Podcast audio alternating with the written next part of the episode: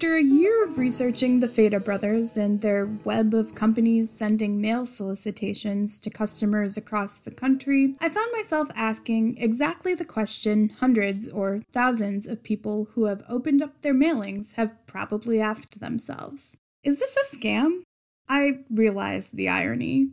I'm Emily Lawler, a reporter with MLive.com who has been looking into three Michigan brothers, Stephen, Joseph, and Thomas Feta, whose companies solicit businesses to purchase products and services they sometimes don't need or can get elsewhere for free.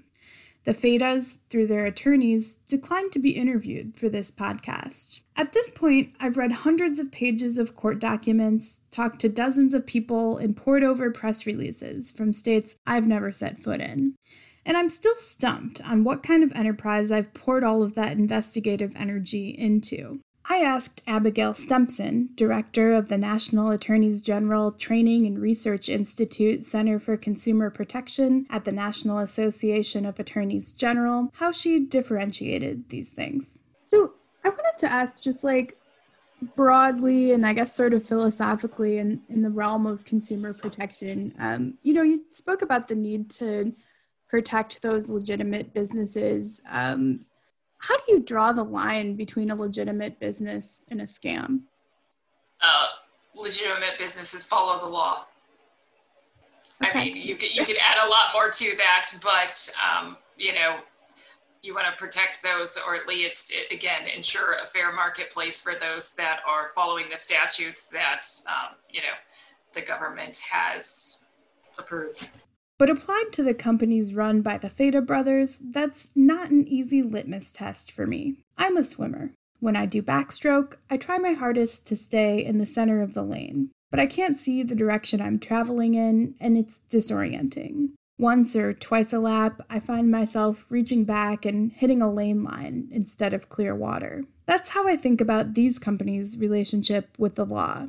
They stay inside that line of legality, but every so often, they go to take that next stroke and hit an attorney general telling them they've veered out of compliance.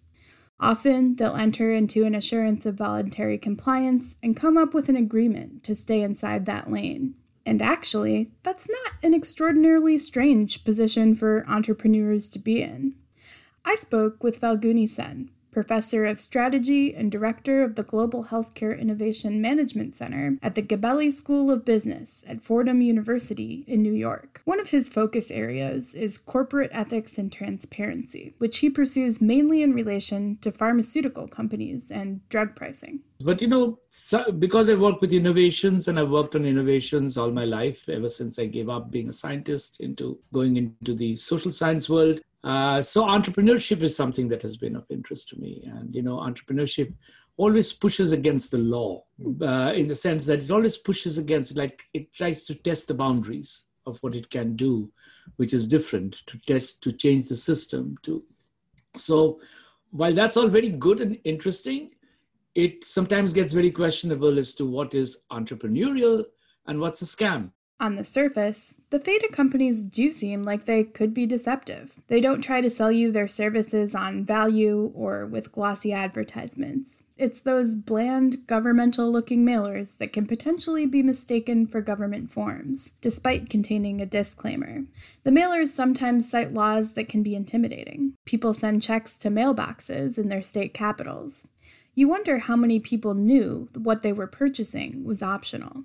Here's a June 2020 complaint from the Better Business Bureau's running record on LLPS Inc., the new name for the mandatory poster agency, as voiced by a colleague of mine. I sent a check for $150 to this company thinking it was a government office to register my annual report. I received a document in the mail. I was led to believe that this was a document from a government agency. I sent a check for $150, which is the cost to register a corporation's annual report. I received a call from my accountant to say that it had not been registered and I could face a fine of $400. I then had to pay my accountant another $150 plus an additional $50 to register the report. When I researched the check cashing, it was documented that it was deposited remotely in the state of Michigan. I contacted Redacted at the Tallahassee location. They said that no payment had been received. Under further investigation, I found out that this company has scammed other individuals for the same issue. I'm a truck driver, so when I finally got home, in the mail was a flimsy binder and paperwork dated May 8, 2020, regarding papers for a corporate minute book.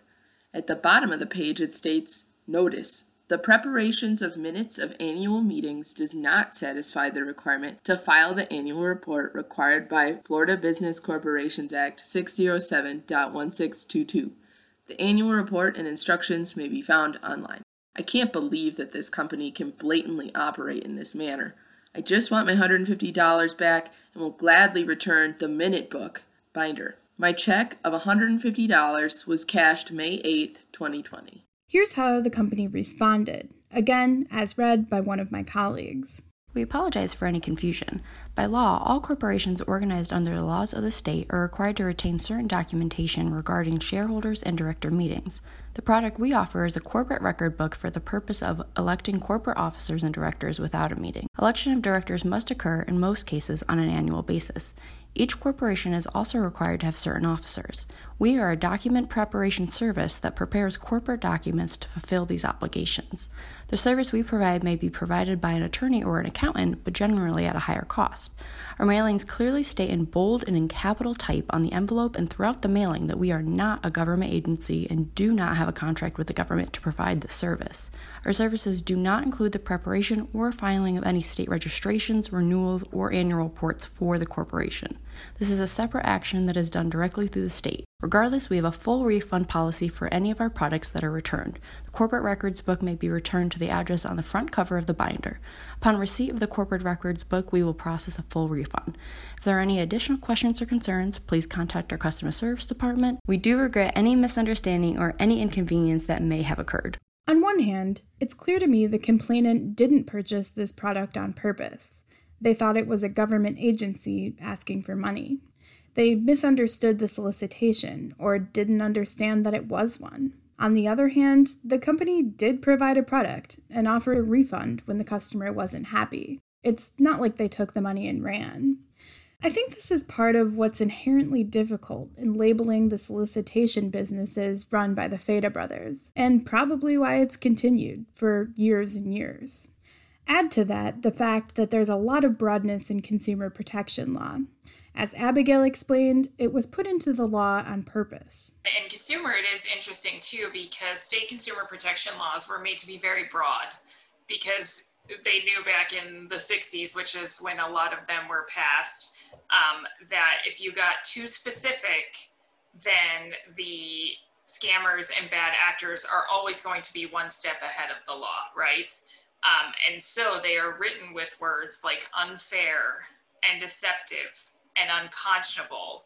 Uh, so those are terms that again can be broadly interpreted often. And so um, is there, you know, a bright line sometimes on what is legal versus what is illegal? You know, sometimes it's a little bit harder to say. And that's why we have courts, right? The courts can say, yep, that was unfair, or no, it wasn't unfair. Coming at it from an ethics perspective, Falguni looks at harm. Who's the victim? How much money are they out? Suppose I were to ask you that here is a company that says, we give you, we alert you to information. You can get some of these products anywhere else, but we facilitate their delivery to you. So we are a facilitator, somebody who alerts it, alerts you to it, uh, makes you realize that it is important. And technically, it's your responsibility to read the fine print and realize that we are really not part of the government. If you are stupid enough to not read the fine print, and because the look and feel of our ad looks like it's a government agency, it's not really our fault. You should learn how to become more careful consumers. So I would argue to these people if I were to meet them and say, suppose you convert your company into a service company that charges commission for information provided and that you are doing exactly what you just said you did. And you advertised yourself as an information company. And you made it very clear that you are not connected, but that you had your resources, and that's why you're facilitating the whole transaction. What would be different? would you charge less than 125 is that where the difference would lie would you charge just $5 for it and then hope for volume uh, what would really be different? Why is this uh, it seems a scam somehow because it's 125 if it was five or even less it wouldn't seem like a scam. It would seem like okay you're charging us a service and the harm to me could be very little. Now, people who fill this out, I do not know exactly the population, whether the harm to them caused. And so with ethics, I always look at what is the harm being caused to those who have no control over that particular harm, either because they've been fooled into thinking they have to do something, right? Or they really have to do something. And uh, and somebody is charging like the EpiPen guy charging or or insulin being charged at 5000 times the amount i have to take my insulin and he, this is the only way i can get it. I have to bankrupt myself to get it. So what is the harm being created? And that's where the ethical issue really focuses for me and here i feel in some ways reading it carefully and not wanting to say that but if it is not a legal issue, if it is not any of that, if they're really providing a service and they charge appropriately, so it's a pricing issue. The ethics is a transparency issue and a pricing issue. If they did that, I probably would have had less problems with what they were doing. If, if, if I felt that the intent was not to fool, but to get a market positioning. And, and sometimes you know that's why i said between entrepreneurship and scams is sometimes a, a, thin line because you know what you might think is i'm being entrepreneurial. I'm kind of you know uh, telling them why they need this desperately but then i'm putting on i'm making them think i'm somebody else than who i really am. And and then charging them an amount that could actually they could have used for something else that was of greater value to them I asked Amanda Caldor, the fitness coach from the beginning of the podcast who almost sent off her money, how she felt about it. She wrestled with the question like I'm wrestling with the question. But one effect of the mailing she almost fell for is that she's more cautious about all the mailings she gets now. I look at everything with a fine tooth, especially to my business, because there's so many flyers and things that they want to sell you as a small business that aren't legit and they don't even they don't even realize what business I'm, I am. I'm like, I don't need this. I would never buy this. Why are you wasting your money and sending this to me? so, but yes, I am much more cautious and I I have things set up for myself to remind myself to do certain things and not to be looking for outside services to do them. And if I do need an outside service to do something, I'm really careful.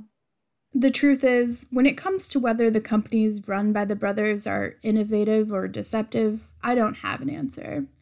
Like so many state attorneys general and business organizations and state regulators before me, instead, I have a warning. If you get a mailing like this, read the fine print. Know about the three brothers from Lansing who have been sending these out for decades, and be careful. This podcast is a project of MLive.com, the number one online news source in Michigan and home of the Grand Rapids Press, Flint Journal, Jackson Citizen Patriot, Bay City Times, Saginaw News, Kalamazoo Gazette, Ann Arbor News, and the Muskegon Chronicle. Support local journalism by becoming a subscriber at mlive.com slash subscribe.